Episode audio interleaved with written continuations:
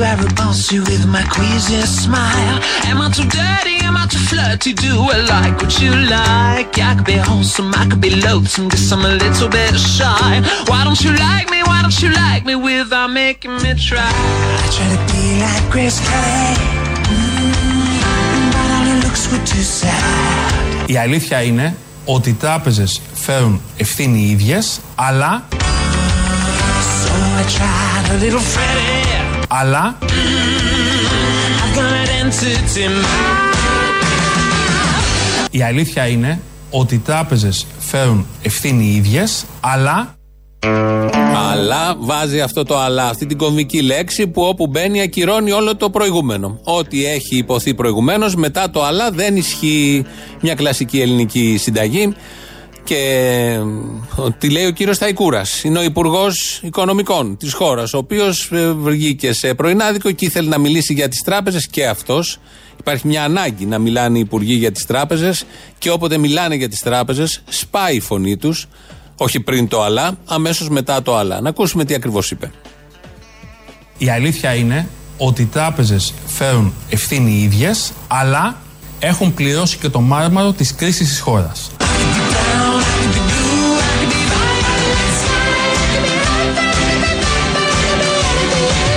Αλλά έχουν πληρώσει και το μάρμαρο της κρίσης της χώρας. Ρίξε μου μια σφαλιάρα δυνατή. Γιατί άρχιγε; Γιατί συγκινήθηκα μα.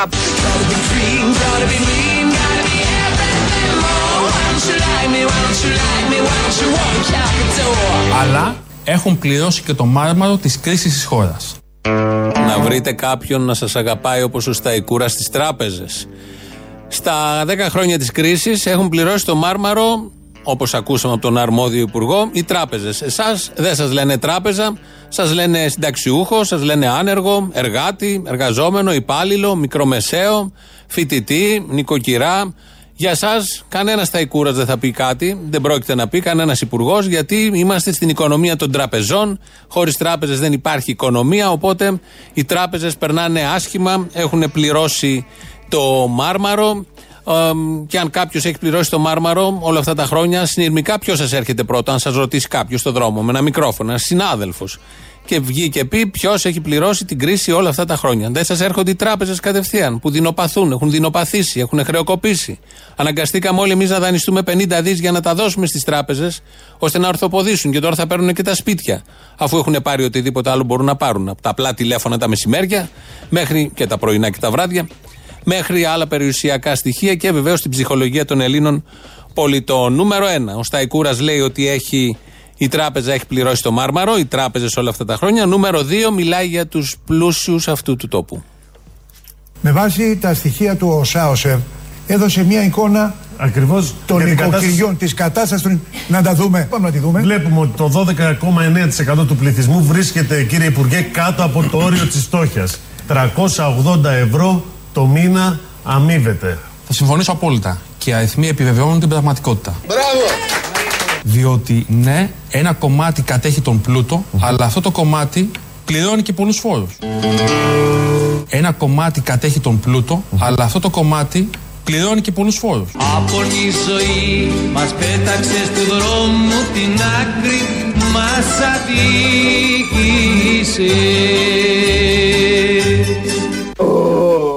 αδίκησε. Ούτε μια στιγμή δεν είπες να μας διώξεις το δάκρυ μας κινήσεις Αλλά αυτό το κομμάτι πληρώνει και πολλούς φόρους. Δράμα, δράμα, ανθρώπινα δράματα. Ακούσαμε ότι οι τράπεζες πλήρωσαν το μάρμαρο. Αμέσως μετά είπε ότι οι πλούσιοι, που είναι βέβαια ένα μικρό κομμάτι, αλλά κατέχει τον πλούτο που κατέχουν πάρα πάρα πολύ. Υπάρχουν τα σχετικά στοιχεία, δεν χρειάζεται να τα επαναλάβουμε. Αυτό το κομμάτι των πλουσίων πληρώνει όμως και μεγάλους φόρους. Η λύση είναι να κοπούν οι φόροι από αυτούς. Να μην πληρώνουν οι πλούσιοι φόρους. Θα τους επομιστούμε όλοι εμείς οι υπόλοιποι. Συνταξιούχοι, άνεργοι, αυτοί που λέγαμε και πριν, και τα θέματα των τραπεζών πρέπει να τα επομιστούμε και τα θέματα των πλουσίων, αφού δεν μπορούν και πληρώνουν φόρους, πρέπει να τα πληρώνουμε εμείς. Κακώς τα πληρώνουν οι πλούσιοι, αφού πληρώνουν και μεγάλο κομμάτι φόρων. Αυτή τη βδομάδα ήταν πολύ, αυτή η βδομάδα ήταν πολύ αποκαλυπτική και λίγο η προηγούμενη για το πώς σκέφτεται η συγκεκριμένη κυβέρνηση. Και όταν κάποιος υπουργός βγαίνει δημοσίως και λέει κάτι, φανταστείτε τι γίνεται στο μυαλό του, τι γίνεται πίσω στις συσκέψεις και με ποιο κριτήριο λαμβάνονται οι αποφάσεις. Ακούσαμε εδώ το Σταϊκούρα να λέει ότι οι τράπεζες έχουν πληρώσει το μάρμαρο στα χρόνια της κρίσης, ότι η πλούσιοι, αυτή η μικρή μερίδα, πληρώνει πάρα πολλούς φόρους. Για να το συμπληρώσουμε το δράμα, θα ακούσουμε και το Βρούτσι που μίλησε για τους εφοπλιστές. Μίλησα λίγο πριν με αφορμή αυτό που είπατε για τους εφοπλιστές και εγώ όπως τον ονομάζω πατριωτικός εφοπλισμός. Μιλήσατε λίγο πριν γιατί οι Έλληνες εφοπλιστές δεν έρχονται να κατασκευάσουν εδώ τα πλοία τους. Πράγματι, οι εφοπλιστές δεν ερχόντουσαν στην Ελλάδα. Για να δούμε τι συνέβαινε. Υπήρχαν καταλήψεις σε πλοία τα οποία κατασκευαζόντουσαν. Συνδικαλιστικά σωματεία έμπαιναν μέσα και απαγόρευαν την ομαλή λειτουργία και επισκευή των πλοίων. Με αποτέλεσμα να υπάρχουν χρέη τα οποία τρέχανε προθεσμίες σε κατασκευαστικές διαδικασίες οπότε μετά από μία, δύο, τρεις όλοι έφευγαν από την Ελλάδα. Το ψωμί της ξενιτιάς είναι πικρό. Το νερό της θολό Όλοι έφευγαν από την Ελλάδα. Και το στρώμα σκληρό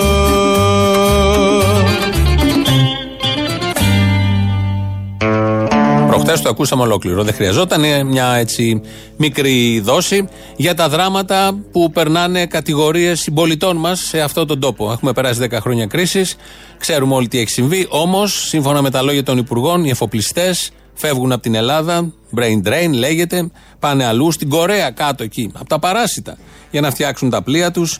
Οι τράπεζες έχουν πληρώσει το μάρμαρο και οι πολύ πλούσιοι πληρώνουν πάρα πολλούς φόρους. Αυτά ακούσαμε από επίσημα κυβερνητικά χείλη. Νομίζω είναι Καλό να το ξέρουμε, να νιώσουμε κι εμείς άσχημα που περνάμε τόσο καλά, τόσο όμορφα, οι συνταξιούχοι, άνεργοι, εργαζόμενοι, υπάλληλοι και όλοι οι υπόλοιποι, και δεν μπορούμε να καταλάβουμε το δράμα αυτών των κατηγοριών. Και ευτυχώς υπάρχουν αυτοί οι υπουργοί αυτής της κυβέρνησης για να μας θυμίζουν αυτό το δράμα. Σε ένα άλλο δράμα τώρα, ποιο είναι το δράμα; Ότι υπάρχει ο δημοσιογράφος στο πάνελ, ο οικονόμου, το πρωί στο Sky, ότι υπάρχει και ο υπουργός, ο Βορύδης, και ότι υπάρχει και ο Ζαχαριάδης από τον ε, ΣΥΡΙΖΑ. Υπάρχουν δηλαδή κομματικά κυβερνητικά στελέχη. Όμως ο δημοσιογράφος παλιά θα έλεγχε όλους αυτούς και κυρίως την κυβέρνηση. Τώρα βγαίνει πιο μπροστά από αυτούς. Τους φέρνουμε όλους μέσα. Όλους. Όποιοι 35% είναι παιδιά. Θα βάλετε 25.000. Θα βάλετε 7.000 παιδιά φυλακή. Μέσα όλοι. 155.000. 35% είναι παιδιά. Μέσα όλοι. Προώθηση 35% είναι παιδιά. Θα βάλετε παιδιά φυλακή. Μέσα όλοι. How can I help it? How can I help it? How can I help what you think? Μέσα όλοι.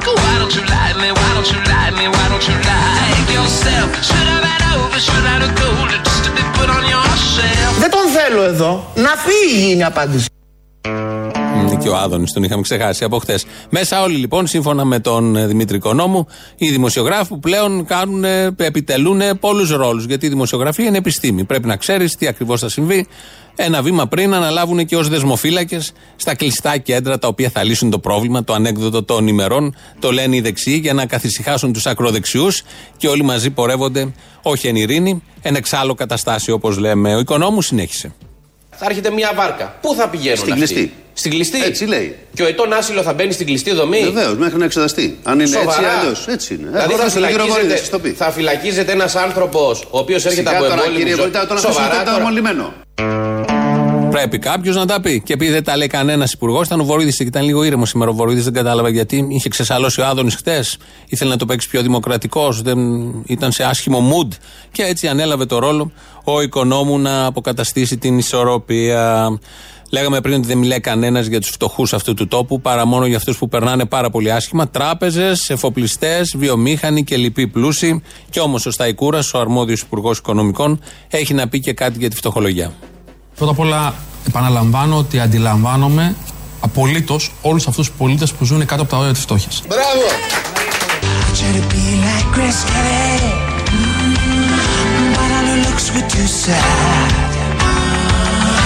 So I tried a little Freddie.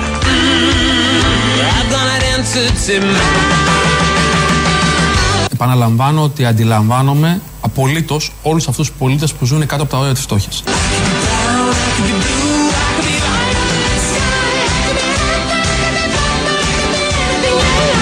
Δεν τους θέλουμε εδώ. Τελεία. Και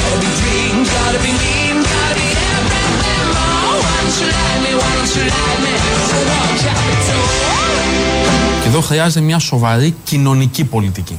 Και η κοινωνική πολιτική δεν μπορεί να είναι μόνο επιδοματική πολιτική, πρέπει να είναι μια πολιτική στοχευμένη για τη μείωση της φτώχειας. Φτώχεια πάντα θα υπάρχει, είναι διαχρονικό και διατοπικό πρόβλημα, αλλά πρέπει όσο μπορούμε να την μειώσουμε. Μπράβο! Αγωνίζονται οι άνθρωποι, αγωνίζονται. Γι' αυτό ανακοίνωσε αυτά τα μέτρα. Δεν ανακοίνωσε ακόμη μέτρα. Είμαστε πρώτη ανακοίνωσης, αλλά εξέφρασε λίγο πριν την αγωνία του για τους τραπεζίτες, τους βιομήχανους και τους εφοπλιστές. Γιατί η φτώχεια πάντα θα υπάρχει και οι άνθρωποι δεινοπαθούν, οι κατηγορίες αυτές δεινοπαθούν. Οπότε κάτι πρέπει να κάνουν.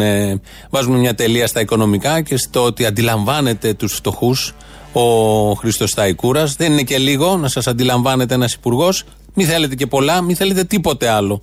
Μόνο να σας αντιλαμβάνετε και να σας έχει στον νου του, στην καρδιά του και στο μυαλό του. Μιλάνε στο πρωινό του Sky για τις επιτάξεις. Το αποφασίζουμε και διατάζουμε αυτή της κυβέρνησης. Κίνος Ζαχαριάδη και από το ΣΥΡΙΖΑ, με κυβέρνηση στην πλάτη του 4,5 χρόνια. Και βγαίνει και λέει το εξής. Φανταστείτε τώρα που εμείς δεν λειτουργούσαμε έτσι, που εμείς δεν λειτουργούσαμε έτσι, να ήμασταν εμείς αναγκασμένοι να επιτάξουμε έναν χώρο για να φτιαχτεί μια δομή. Τι, θα, έ- τι αντιπολίτευση θα έκανε η Νέα Δημοκρατία. Που εμείς δεν λειτουργούσαμε έτσι; Α κρατήσουμε αυτό. Ότι εμείς δεν λειτουργούσαμε έτσι στο συγκεκριμένο θέμα. Και ας ακούσουμε το Μουζάλο όταν ήταν υπουργός. Η επίταξη είναι ένα όπλο το οποίο σκεφτόμαστε να χρησιμοποιήσουμε. Ε, έχει νομικά ζητήματα να λυθούν. Η επίταξη, έχετε δίκιο, εάν δεν βρεθεί άλλη λύση, είναι μια λύση. Προσπαθεί κανείς να αποφύγει του να κάνει μια πολιτική με τα μάτια. Εάν χρειαστεί, θα γίνει. Όμως δεν λειτουργούσαν έτσι, όπως λέει ο Ζαχαριάδης. Μεταξύ των άλλων, κομμωδία. Η γνωστή κομμωδία του τι κάνανε στα κυβερνητικά χρόνια και τι τώρα προσπαθούν να αποδείξουν ότι δεν κάνανε στα κυβερνητικά χρόνια και θεωρούν όλους ηλίθιους. Δεν ξέρω αυτό αν έχει συμπεριληφθεί στα κείμενα που έβγαλε ο Δραγασάκης, ο Δρίτσας και ποιος και ο Μπαλτάς στο τι πήγε στραβά και χάσαν την εξουσία. Νομίζω αυτό πρέπει να μπει οπωσδήποτε. Τώρα που θα γίνει και ο κομματικό διάλογος, μη θεωρούμε ηλίθιο τον κόσμο. Μη θεωρούμε ηλίθιο τον κόσμο. Όλοι έχουν καταλάβει γιατί χάσαμε. Εμείς ακόμη και τώρα δεν έχουμε καταλάβει. Διάβαζα μεγάλο κομμάτι, δίδεται και μεγάλη ευθύνη στα επικοινωνιακά. Γιατί η Νέα Δημοκρατία λέει, ήταν καλύτερη στα επικοινωνιακά και αναφέρει ένα σωρό θέματα. Και σε ένα άλλο κομμάτι ότι δεν είχαμε καταλάβει, δεν ξέραμε, δεν γνωρίζαμε τι ακριβώς παραλαμβάναμε, ποια είναι η Ευρώπη, ποια είναι η κατάσταση, ποια. ποια Εντελώς άτοπα αλλά κάτι έπρεπε να πούνε, νομίζω 30.000 λέξεις όλο αυτό για να αποτυπώσουν τι πήγε στραβά, τι πήγε λάθος. Ε, ο Ζαχαριάδης μέσα σε αυτά που λέει ότι εμείς δεν τα κάναμε αυτά και δεν τα λέγαμε αυτά, ε, ρωτάει, αναρωτιέται τι θα έκανε η Νέα Δημοκρατία, τι θα έλεγε αν ε, μάθαιναν ότι θα κάνανε επιτάξεις οι Σιριζέοι. Μα συνέβη αυτό. Το έλεγε ο Μουζάλας και για τον Μουζάλα έβγαινε ο Άδωνης τότε που τώρα κάνει επιτάξεις και έλεγε για τις τότε επιτάξεις. Όχι, λέει ο Μουζάλας. Δεν έχεις δικαίωμα να μην θέλεις να κάνεις την περιουσία σου. Το τι θα κάνεις στην περιουσία σου θα το αποφασίσει ο Μουζάλας, δηλαδή η κυβέρνηση. Τώρα για να σας δω να γελάτε πάλι όταν έλεγα ότι είναι κομμουνιστές. Για γελάστε τώρα να σας δω. Γιατί αν δεν το καταλάβατε, αυτό είναι ο κομμουνισμός. Όλο αυτό είναι κομμωδία. Όλο αυτό είναι ελληνική κομμωδία. Δηλαδή, ο Άδωνης, ο τότε, να κατηγορεί την τότε κυβέρνηση επειδή θα έκανε επιτάξεις ως κομμουνιστές. Ενώ τώρα δεν λέει κάτι αντίστοιχο για τον εαυτό του, δεν χαρακτηρίζεται ως κομμουνιστής που θα κάνει επιτάξεις. Ο Ζαχαριάδης να λέει ότι εμείς δεν τα κάναμε αυτά τότε, αλλά να έρχεται ο Μουζάλας και να λέει ότι τα κάναν αυτά τότε. Ε, όλο αυτό, η λέξη κομμωδία νομίζω είναι λίγη και πολύ μικρή να περιγράψει την πραγματικότητα. Υπάρχει και άλλη κομμωδία. Είναι η βούλτεψη στο πάνελ και δίπλα της είναι ένας τέλεχο από το κοινάλ. Κάποια στιγμή τη διακόπτει, όπως γίνεται στα πάνελ, γιατί αυτή είναι η αξία του πάνελ. Οι διακοπές, όχι να καταλάβεις τι υποστηρίζει ο καθένας. Αυτό δεν μπορεί. Τελειώνει η εκπομπή και δεν έχεις καταλάβει τίποτα απολύτως. Οπότε ε, η βούλτεψη κάποια στιγμή την πιάνει ένας πανικός που τη διακόπτουν και γίνεται το πολύ επίσης κομικό σκηνικό.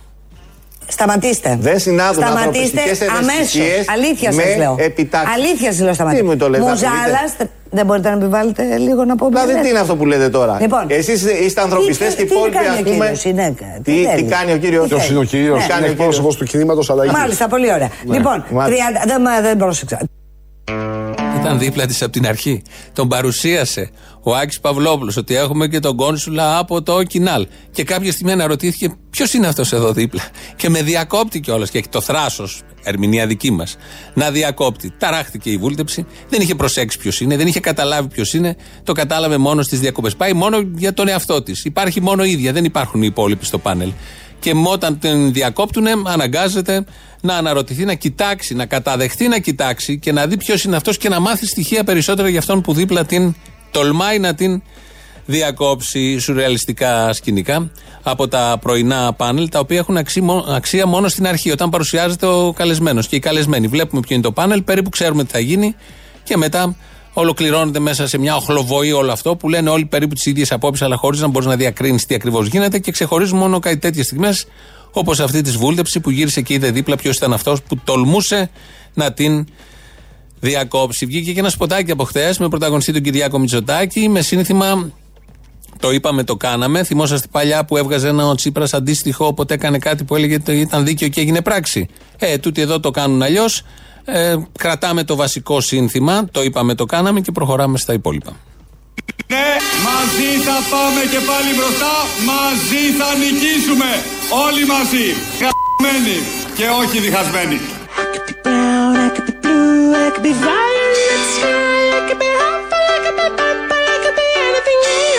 Το είπαμε, το κάναμε.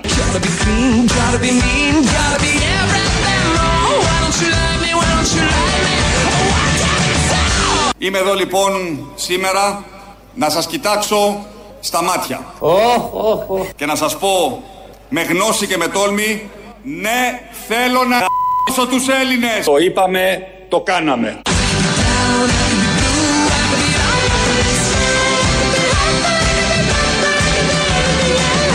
Το είπαμε, το κάναμε. Πολύ ευχάριστο. Αφού το είπε και το έκανε και με αυτές τις δύο διακηρύξεις, πολύ εύγλωτες και με πολύ ωραίες εικόνες που ακούσαμε από τον Κυριάκο Μητσοτάκη, τις συμπληρώσαμε με το σύνθημα το γνωστό, το είπαμε, το κάναμε. Είναι ο Κουμουτσάκος σε βραδινό πάνελ και λέει εκεί τα γνωστά, τι θα κάνουμε αν οι Τούρκοι ξανάρθουν, τα σύνορα, το προσφυγικό, το μεταναστευτικό, τα θέματα των ημερών. Κάποια στιγμή τον ρωτάνε αν ξανάρθει πλοίο. Αν μάλλον τον ρώτησαν έτσι, αν ξανάρθει πλοίο τουρκικό, τι κάνουμε. Το σωστό είναι αν ξαναπιάσει αέρας στην περιοχή και φέρει κανένα πλοίο στα δικά μας τα νερά. Τι ακριβώς κάνουμε. Δεν έχει σημασία η ερώτηση, σημασία έχει η απάντηση. Η χώρα έχει ζωτικά συμφέροντα για να Κοιτάξτε, σε, σε καταστάσεις όπως αυτές έντασης ε, πρέπει να ισχύει το δόγμα Sting. Ο Sting, ξέρετε ποιος είναι ο τραγουδιστής των Πολύ. Ναι. Ποιο είναι αυτό το δόγμα, είναι αυτό που έλεγε το τραγούδι, πολύ γνωστό σε όλους. Κάθε σου αναπνοή και κάθε σου κίνηση, εγώ θα την παρακολουθώ. αυτό είναι το δόγμα το οποίο Λοιπόν, πρέπει να να. πάω στο Είναι πρώτο every εγώ. breath you Από take, τα every τρία. move you make, I will be watching you.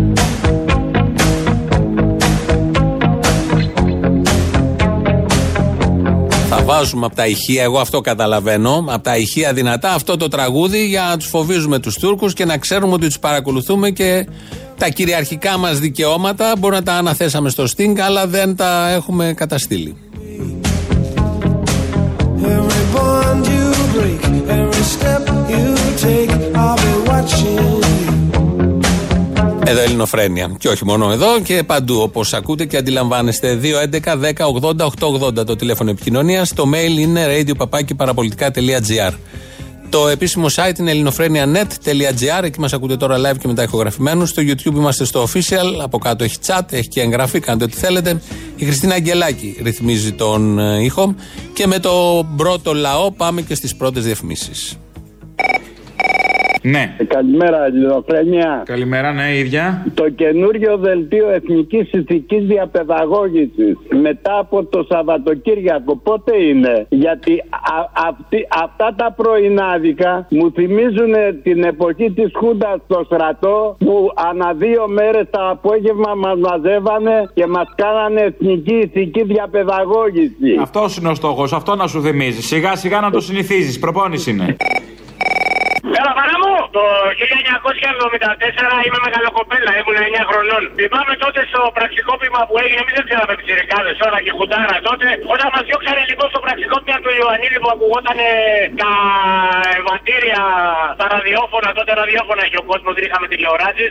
Έλεγε λοιπόν, αποφασίσαμε και διατάσσομαι Σαγωγιανάκη Δημήτριος. Είσαι μικρό, δεν το ξέρεις. Εσωτερικό νόμο δηλαδή με δύο λόγια. Ακούω τώρα το μπουμπούκο και είναι σαν να ακούω αυτό το πράγμα. Και όλα αυτά με μια φωνή ευνούχου πάντα, έτσι, πρόσεξε. ε. Εγώ ναι, με φωνή μπουμπούκου καλά μου ή το άλλο ναι, του δικού σας εκεί. Του σε εισαγωγικά συναδέρφου της Φαλακρή χορεύτριας. Θυμάμαι τότε που έλεγε λοιπόν ο μεγάλος ο συνταγματάρχης. Η παράσταση πάντως είναι φαλακρή τραγουδίστρια, συγγνώμη, ε, για να διορθώσω. Έλεγε λοιπόν ο μεγάλος. Έχουμε τον ασθενή στην χειρουργική κλίνη. Ασθενή είναι, έχω μένει στο γύψον, το βάλαμε. Ναι, και το άλλο που έλεγε. Θα δώσω σε οποιοδήποτε εξωματικό θέλει το υπηρεσιακό μου περίστρογο. Το να δώσω στον μπουμπούκο να τεινάξει τα μυαλά τους στον αέρα. Φιλιά. Δεν μου λες, ο άλλος πήγε πάνω στο Auschwitz για να μάθει τεχνογνωσία για την αντιγαλέκια κλπ. Ότι δεν την ήξερε, πιστεύεις; Μάλλον πήγε να την ε, να κατοχυρώσει καμιά πατέντα. Δεν ξέρω τι πήγε να κάνει. Να καμαρώσει, να συγκινηθεί πήγε.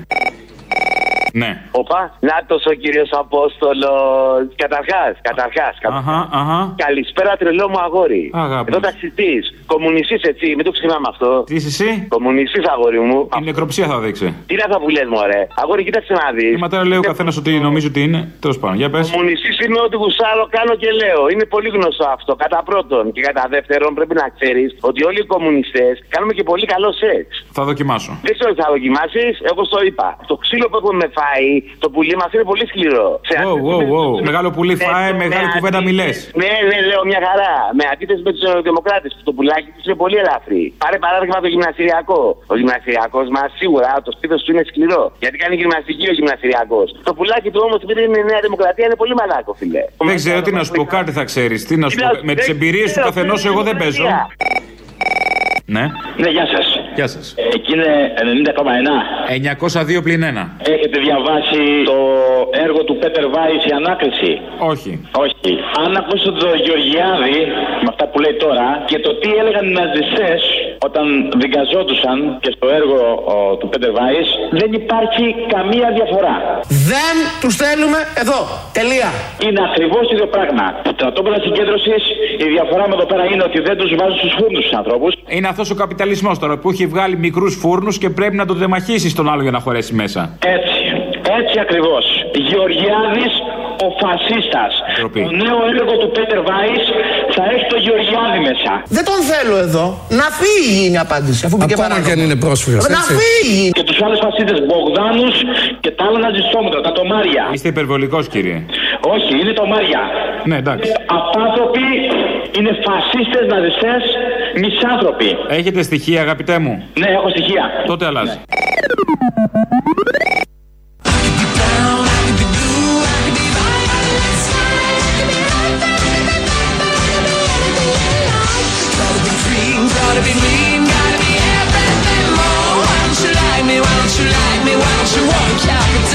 Πρώτα απ' όλα, επαναλαμβάνω ότι αντιλαμβάνομαι απολύτως όλους αυτούς τους πολίτες που ζουν κάτω από τα όρια της φτώχειας.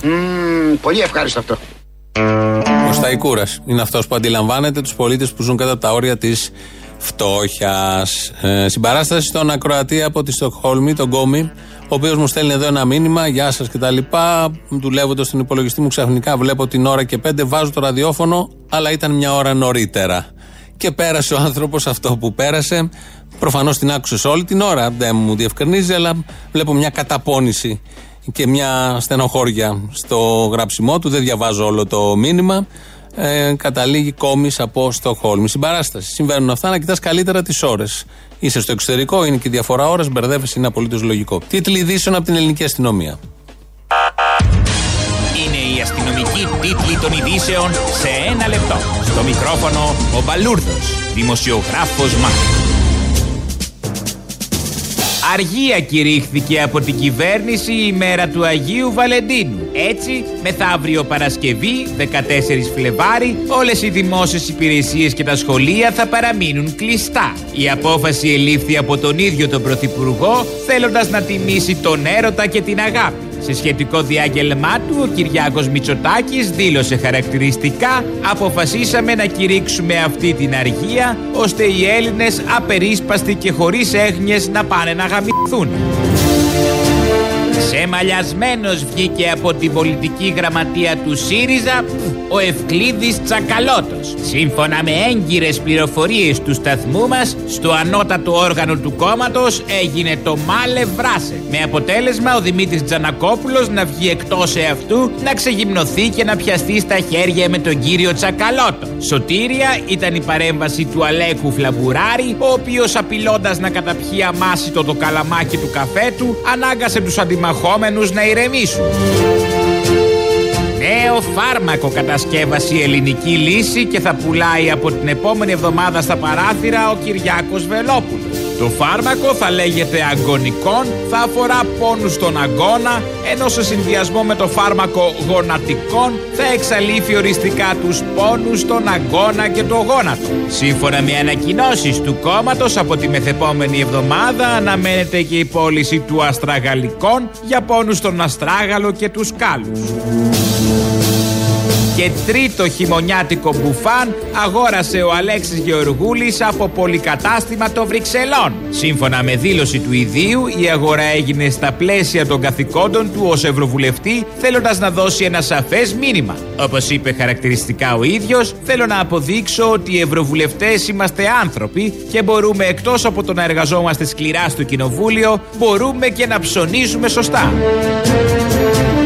Μαύρη μέρα σήμερα για την ελληνική τηλεόραση, καθώς μέχρι αυτή την ώρα δεν έχουν κάνει τηλεοπτικές εμφανίσεις ο Άδωνης Γεωργιάδης και ο Κωνσταντίνος Μπογδάνος.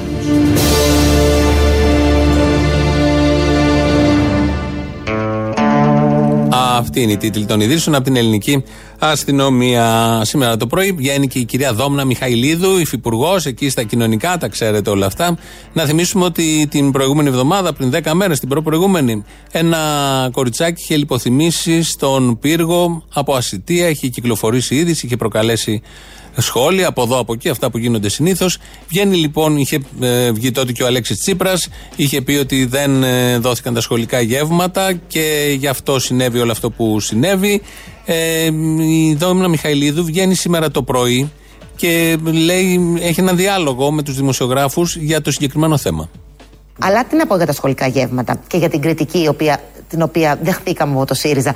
Πέραν, αν θέλετε, του κομικού στοιχείου της, ότι το παιδί του γυμνασίου λιποθύμησε λόγω, σχολη... Γιατί λόγω είναι, απουσίας. γιατί είναι κομικό στοιχείο. Είναι κομικό στοιχείο γιατί οι μαθητές του γυμνασίου δεν παίρνουν σχολικά γεύματα. Τα σχολικά γεύματα δίνονται μόνο στο δημοτικά. Το, το, το κομικό είναι το ψευδές Μάλιστα. πίσω από το ότι λιποθύμησε διότι δεν πήρε σχολικό γεύμα. Όταν δεν υπήρχε. Πάντως, καν- κυρία Μιχαηλίδου, λιποθύμησε σίγουρα γιατί δεν είχε χρήματα για να φάει. Και με αυτό να πάμε λίγο και στα άλλα θέματα, στο προνοιακά. Συγγνώμη, τι Στο, θέλω να πω για τα στο σχολικά κοινωνικό γεύματα για να εισόδημα είμαι αλληλεγγύης. Δεν έχουμε- Απολύτως σαφής. Αυτή έλεγε για τα σχολικά γεύματα που αφορούν το δημοτικό. Δεν την ένοιαζε καθόλου ότι ένα παιδί λιποθύμησε του γυμνασίου του γυμνασίου. Επειδή δεν είχε να φάει. Δεν την απασχόλησε καθόλου αυτό. Έμεινε στο να κάνει σκληρή κριτική στην αντιπολίτευση, τη σκληρή κριτική. Μιχαηλίδου είναι.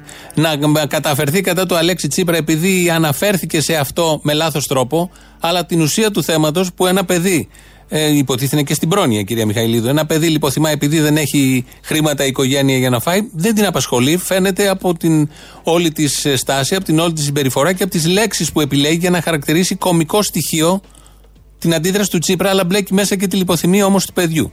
Δεν περιμέναμε βέβαια από καμία Μιχαηλίδου και από κανέναν υπουργό να νοιαστεί ή να χρησιμοποιήσει τις σωστές λέξεις, άρα και τις σωστές δράσεις αμέσως μετά για τέτοιου τύπου φαινόμενα. Μια που λέμε για λέξεις, το λέει η βούλτεψη έτσι όπως το λέει, αλλά ακούγεται σαν να λέει τη λέξη ηλίθιη. Θέλω να πω το εξής, κοιτάξτε, επειδή εμείς είμαστε και μυστήριος λαός, εμού συμπεριλαμβανομένοι, ε, συμπεριλαμβανομένοι, και όταν ε, μα τη βουράει, ε, είμαστε αυτοκαταστροφικοί. Θέλω να πω κάποια πράγματα, γιατί η λύθη, εκεί ποντάρει και ο ΣΥΡΙΖΑ, η λύθη είναι ο μεγαλύτερος εχθρός και αυτής της κυβέρνησης και κάθε κυβέρνηση που προσπαθεί κάτι να κάνει. Ηλίθιη, λέει. Αλλά ακούγεται σαν να λέει ηλίθιη. Ήταν πάρα πολύ ωραίο, μας άρεσε. Το ακούσαμε γι' αυτό μαζί με όλα τα υπόλοιπα. Λαός μέρος δεύτερον. Ναι. Τον κύριο Απόστολο. Ο ίδιος είμαι ο κύριος Απόστολος. Έχετε κάποιο Γιάρης που πουλάτε; Κάποιο Γιάρης, ναι, ναι, του, του Ότα. Το Γιώτα, ναι, ναι. Ναι. Ναι, γιατί σας έχω πάρει κανένα δύο φορές, δεν σας βρίσκουμε. Συγγνώμη κιόλας που δεν ήμουν από πάνω, ένα περιμένω. Ναι, ναι. Λοιπόν, ε, μπορούμε να το δούμε αυτό κάποια στιγμή; Να σας στείλω μια φωτογραφία να το δείτε, τι θέλετε. Όχι, να το δούμε και από κοντά. Γιατί έχετε αμφιβολία, δεν με πιστεύετε; Ορίστε. Έχετε αμφιβολία, δεν με πιστεύετε ότι αυτό είναι; Όχι, ότι είναι αυτό, αλλά θα μα- να μην το δω το αυτοκίνητο. Θα το δει τώρα να το αγοράσεις. Τι θα κάνω εγώ τσάπα συναντήσει με όποιον θέλει όλη την ώρα; Ραντεβού, τι είμαι; Ραντεβού στα τυφλά; Κύριε μου, εσεί αγοράζετε ένα αυτοκίνητο από μια φωτογραφία. Αυτοκίνητο αγοράζετε, κυριέ μου. Όχι ναι, σπίτι. Θα τα αγοράσετε, θα τα αγοράσετε από μια φωτογραφία. Ναι, τι διαφορετικό έχει σπίτι, αγοράζεις να ξέρεις που είναι η τουαλέτα, μα είναι κοντά στο σαλόνι ή άμα ακούγεται από τους ε, καλεσμένους στο βεσέ. Συγγνώμη, συγγνώμη, εντάξει κύριε μου, ευχαριστώ. Ε, παρακαλώ, συγγνώμη κιόλας, ε, που δεν είχα ώρα για να κάνω ραντεβού με τον καθένα σας. Εντάξει, εντάξει, ευχαριστώ. Ε, να είσαι καλά. Να σου πω, εκεί που έκανε τα εγγένεια ο, ο Μητσοτάκης, πλησίασε μια γυναίκα να του δώσει ένα ψήφισμα ε, ότι για, για τους τοπικούς φορείς ότι δεν θέλουν το αεροδρόμιο εκεί γιατί είναι μεγάλη αγροτική παραγωγή εκεί πέρα και στη χαλάση κτλ. Η απάντησή του ήταν και υπάρχει, στην, κα- υπάρχει σε πλάνο αυτό, υπάρχει καταγεγραμμένο. Λοιπόν, έχει αποφασιστεί. Είναι ακριβώς αυτό που είπε και ο Καλαμούκης πριν από λίγο, το αποφασίζομαι και διατάζομαι. Έχει αποφασιστεί. Αυτό ήταν η απάντησή του. Ούτε καν να, να το δούμε το έτοιμά σα, ρε παιδί μου, να το πάρω στα χέρια μου, του ρίξω μια ματιά. Δυστυχώς όμως έχουμε κάτι. Να δει μια ματιά, μια παπάντζα. Α πει μια παπάντζα. Λέει στην ψύχρα, το αποφασίζομαι και διατάσσομαι. Και μας κάνουν έκπληξη όλα τα άλλα. Λέγεται. Είναι τα παραπολιτικά. Ναι, ναι. Ναι, παιδιά, η λέξη λάθρα σημαίνει παράνομα. Είναι απλό. Λαθρεπιβάτης δεν λέμε. Είναι προσβλητικό άμα δεν κόψεις εισιτήριο. Να σε πω Τρελό, ε, τρελό. Κύριε, δηλαδή μα μας ανοίξατε ορίζοντες τώρα. Πάλι καλά. Εγώ δεν- Ευτυχώς που υπάρχουν και θειασότες ελληνικής γλώσσας. Τους ορίζοντες. Εσύ θες να εθελοτυφλείς και να βλέπεις τα πράγματα όπως νομίζεις. Εθελοτυφλό, δεύτερη καλή λέξη. Ναι, για πάμε άλλο. Εθελοτυφλό, ναι. Πάρα, εντάξει. Ασχολήσου να μάθεις τουλάχιστον λίγα ελληνικά. Αφού δεν κατερέχει κοινή λογική, τουλάχιστον μάθε λίγα αρχαία. Τουλάχιστον αυτό, τουλάχιστον αρχαίο είναι τελικά. Μάλιστα. Τα αρχαία βοηθάνε. Ετυμολογικά. Μπορείς να καταλάβεις τις λέξεις. Και τα λατινικά, άμα θες να διαλέξουμε και άλλες νεκρές γλώσσες. Τι πάει να Όχι, πει δεν αυτό. χρειάζονται τα λατινικά, φίλε μου. Δεν χρειάζονται τα λατινικά. Έχουμε πλήρη, πλήρη πλούτο λέξεων στα αρχαία ελληνικά να περιγράψουμε τι μας συμβαίνει σήμερα. Το κακό που μας έχει συμβεί, δηλαδή, με μια λογική τεράστια να σας φιλοξενήσουμε. Το κακό που μας έχει Μπορούμε. συμβεί ποιο είναι; Αυτό που έρχονται όλοι αυτοί εδώ πέρα οι πράκτορες του Ερντογάν και γενικά όλα. Α, είναι πράκτορες. Καλά το έχω υποψιαστεί και εγώ το είχα σκεφτεί αυτό. Α, Δεν είχα άλλο. στοιχεία, αλλά είχα σκεφτεί ότι ε, τι δεν μπορεί, κάτι τι θα είναι. Είδατε ένα τρίχρονο πράκτορα που είχε πατήσει την ταλίκα πριν κανένα τρίμηνο; Ποιος ξέρει τι ήταν αυτός. Εκπαιδευμένος, τσακάλι. Και η μάνα του, νομίζω και η μάνα του ήταν πρακτόρισα μεγάλη. Την είδα εγώ. Σαν την Tom Rider ήταν μία. Ακούσατε για ένα παπά στη Πελοπόννησο που βίαζε 12χρονα. Αυτό τι σημαίνει δηλαδή. Όχι, λέω αν το ακούσατε. Είναι πράκτορο πιανού εκείνος. Γιατί μας πειράει τα παιδάκια; Προχθές έγινε γάμος στην Αθήνα με 50-58 που παντρευτήκαν. Ομα, σε ομαδικό γάμο. Το έχεις υπόψη σου; Να τα. Να τα. Θα μας αλλοιώσουν τον πολιτισμό και θα παντρευόμαστε μικροί. Πολυπολιτισμικά πράγματα. Θα μας τυλίγουν οι ρουφιάνες. 8 χρονών με κοριτσάκια τα παντρευτήκαν οι άλλοι. Όχι, λέω επειδή τηλέφωνο για τον παπά δεν με πήρες. Με πήρες για τον τρίχρονο, τον πράκτορα. Δεν ξέρω τώρα τι λες τώρα. Αυτά είναι πράγματα Πού να ξέρεις τι λέω, παιδί μου, είναι σύνθετη σκέψη. Άστο. Πήγαινε στο τάγμα εφόδους εκεί πέρα να Δεν τελειώνουμε. μπορούμε να τα πιάσουμε αυτά τα επίπεδα της λογικής. Είμαστε σε πιο απλά επίπεδα.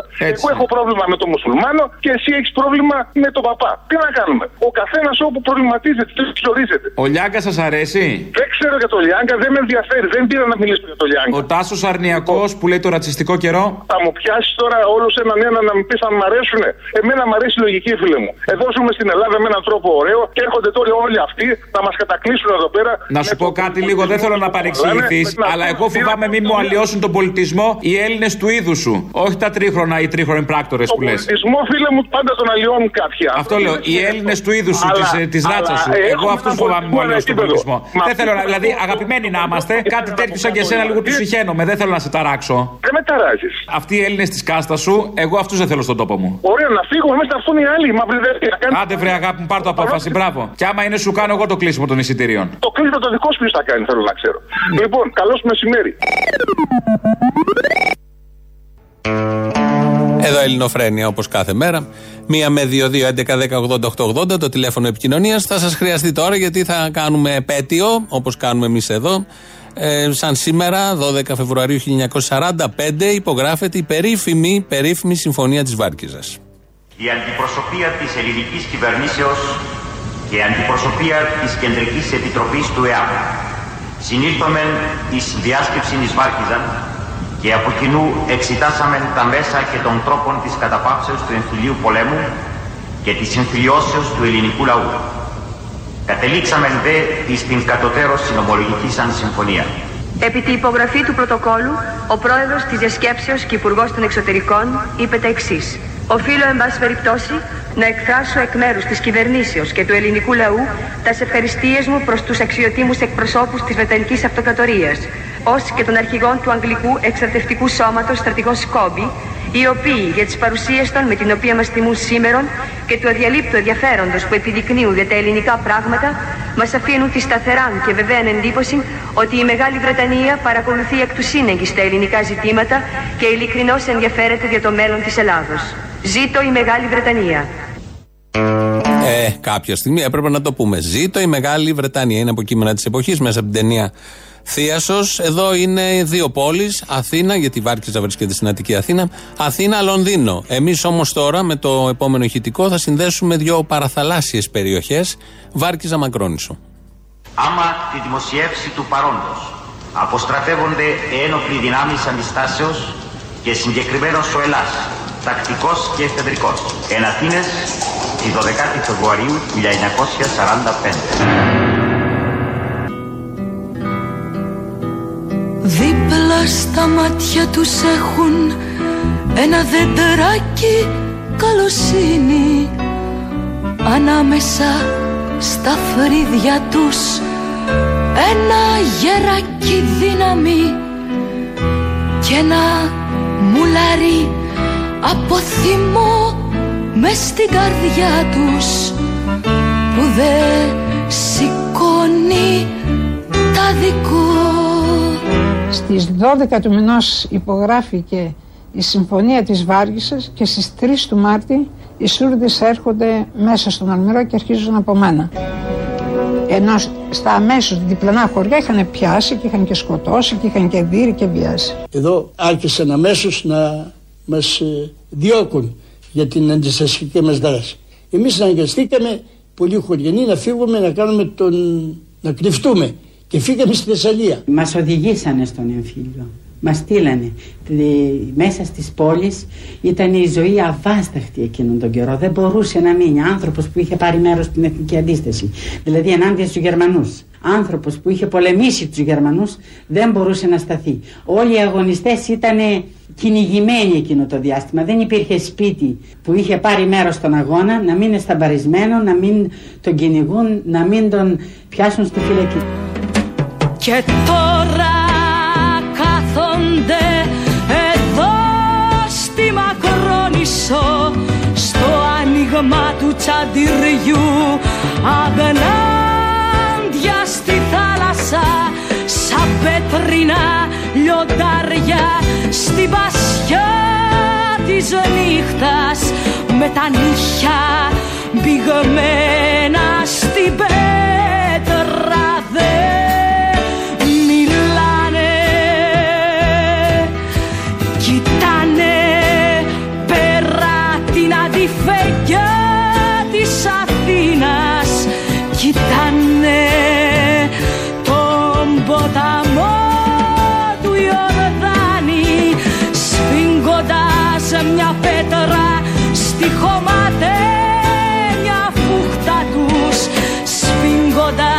στα μάτια τους τα σκάγια των άστρων Σφίγγοντας μες στο φιλοκάρδι τους μια δυνατή σιωπή.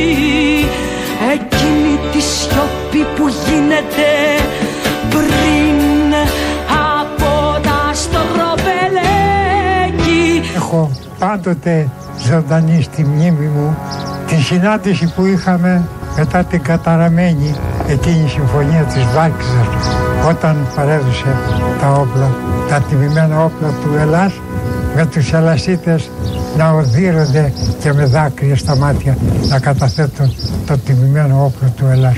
Ήταν ένα τρομερό σοκ αυτό. Δηλαδή δεν μπορούσαμε να το κατανοήσουμε γιατί οι νικητές να παραδώσουμε τα όπλα. Τα παραδώσαμε κλαίγοντας. Και όταν τελειώσαμε το Μαυρέλι μετά τη Βάρκηζα, το ρωτήσαμε.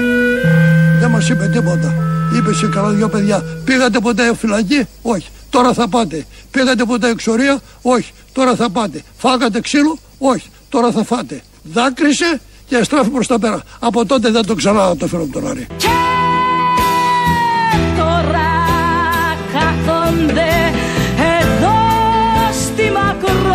Μακρόνησο στο άνοιγμα του τσαντιριού.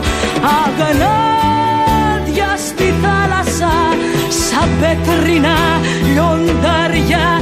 Στην πασιά της νύχτας με τα νύχια πηγμένα στην πέτρα δεν μιλάνε.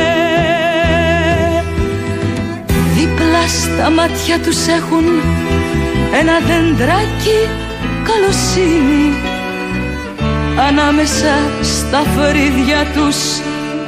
Ένα γεράκι δύναμη και ένα μουλάρι από θυμό μες στην καρδιά τους.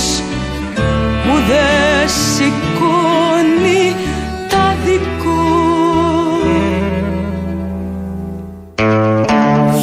1945, 12 Φεβρουαρίου 1945, στο προάστιο εδώ της Αθήνας, τη Βάρκιζα. Η επίσημη ε, συμφωνία.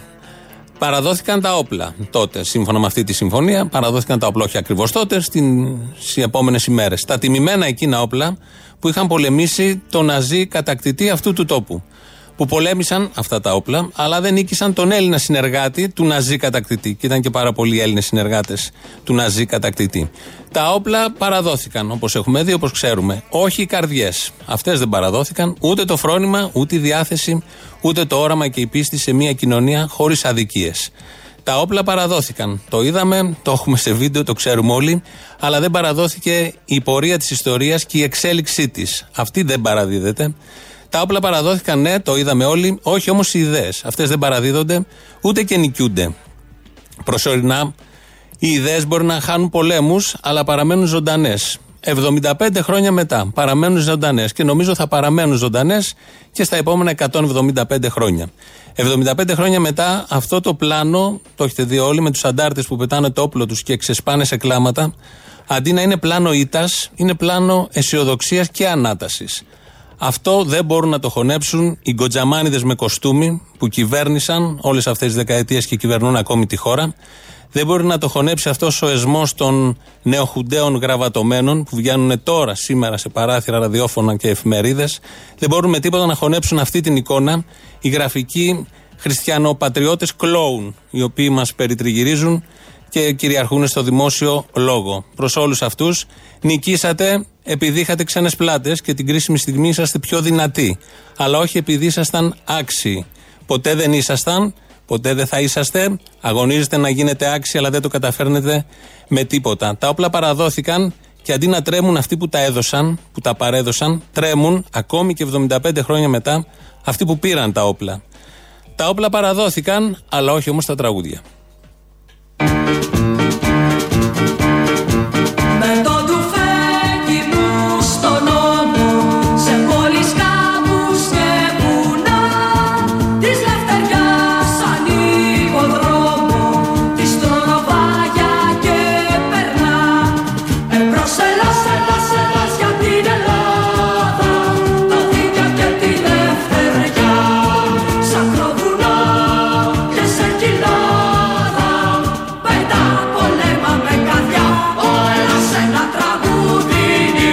Τραγούδια, ε. Πολλά ήθελα να πω για τα όπλα. Ε, γενικότερα για όλο αυτό που συνέβη, το καταλαβαίνει ο καθένας.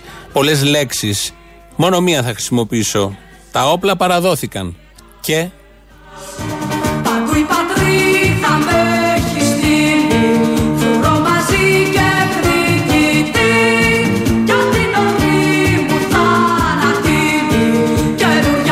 κάπως έτσι και κάπου εδώ φτάνουμε στο τέλος, γιατί έχουμε το τρίτο μέρος του λαού. Μας πάει στο μαγκαζίνο. Τα υπόλοιπα εμείς θα τα πούμε αύριο. Γεια σας.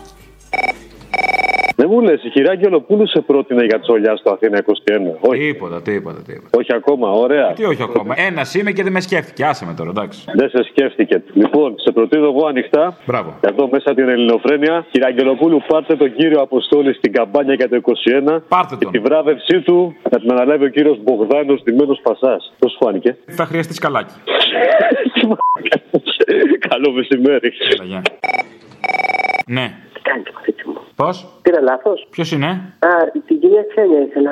Α. Έκανα λάθος. Όχι, όχι, ποιος είναι; Ε, μια φίλη της, εσείς ποιος είστε; Α, και είπατε τι κάνεις κορίτσι μου. Ναι, η κορίτσι μου την Ξένια. Νόμιζα ότι δεν την Ξένια, γι' αυτό. Α, παίζει κάτι ή έτσι τη λέει το κορίτσι μου χωρίς λόγο; Όχι καλέ, τι είναι αυτά που λέτε εδώ, τι να παίζει κάτι. Εγώ ε, ε, μιλάω στις Έχουν δει πολλά τα μάτια μου, δεν ξέρω. Ε, Για όνομα του Θεού, τι είναι αυτά που λέτε; Παναγία σώσε. Οι μεγάλες κυρίε.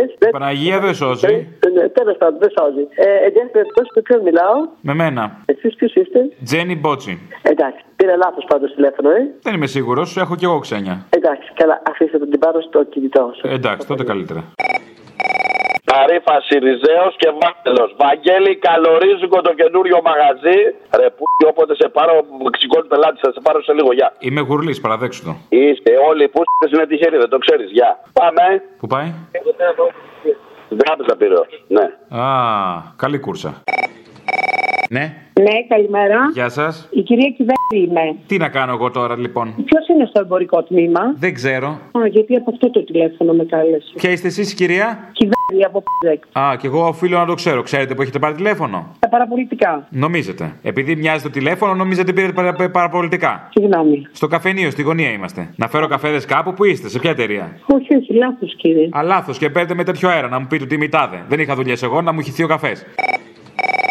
Έλα, καλημέρα. Έλα, καλημέρα. Δεν έχασες ευκαιρία. Πήρες, ε; Ε, ναι, Γιατί μυρίστηκες ότι δεν μας έχει σκοτήσει τα αρχίδια σήμερα και είπες να μας σκοτήσει και τα αρχίδια σήμερα. Με πειράζεις, με πειράζεις. Δεν σε πειράζω, το εννοώ. Νομίζει σε πειράζω, πείραγμα είναι αυτό. Όχι, το εννοώ. Λοιπόν, επειδή έχω μπερδευτεί, αυτό το μόνο κολλάει παντού. Είναι αυτό που λέμε και μόνο που με κοιτάς, λιώνω. Και μόνο που με κοιτάς λιώνω Και μόνο που με κοιτάς Και μόνο που με κοιτάς λιώνω Σκέψου να μ' αγαπάς Ναι, είναι και αυτό. Λοιπόν. Ε, αυτό μόνο είναι. Βάλεις. Εγώ αυτά που ξεχωρίζω είναι δύο. Τρία. Θέλω να βάλεις. Το μόνο, σε αυτά που λένε στο Μητσοτάκι ότι είναι πολυγκόμενος. Ποιο μόνο, παιδί μου, ποιο μόνο. Το μόνο που λένε στη μίδια. Δεν βάζω από διαφήμιση, παιδί μου, ξέχνα το. Που λέει μόνο. Ξέχνα το. Αφού κολλάει, ρε. Παρακαλώ. Χαίρετε. Χαίρετε. Να διατυπώσουμε μια, μια άποψη κι εμείς. Διατυπώστε. Ο κόσμος της ελευθερίας και του ανταγωνισμού και της πρόοδου έχει φτάσει να, να, να ανακαλύψει δύο εκτυπωτές, να εκτυπώνει ανθρώπινα όργανα να σώσει τον κόσμο από την Όπα, καταγγελία αυτό. Τι είναι, τι για παίζουν, τι έχουμε; Άκου να σου πω. Λοιπόν, και εμείς ασχολούμαστε ακόμα εδώ με τους φασίστες. Έχω ακούσει για τα 3D πνευμόνια που λένε. Απλά δεν έχουν φτάσει στο, στο σημείο το σωστό να εκτυπώνει 3D αρχεία, να τους τα δίνουμε έτσι. Και τε- οι, οι Κινέζοι έστησαν σε 10 μέρες περσύγχρονο νοσοκομείο 3.000 ατόμων. Εδώ, στην Ελλάδα της της Δημοκρατία. Εκτύπωσαν και τους 3.000 ανθρώπους; 3.000 ανθρώπους να νοσηλεύουν μέσα σε 10 μέρες. Κατάλαβα. Περσύγχρονο. Και εμείς εδώ οι Δημοκράτες, αν θέλαμε να το κάνουμε αυτό, θα περνούσε από περιφέρειες να οριμάσει μελέτε, ξέρω εγώ. Ε, μα δεν θέλατε τον κομμουνισμό της Κίνας, ορίστε. Δεν ήταν κομμουνισμός, τώρα βρήκαν τον δρόμο τους οι Κινέζοι. Το, το, το, το χοντρομάγολο, το Μάο τον έχουν γράψει αυτοί. Αγαπητέ, σε χαιρετώ. Γεια.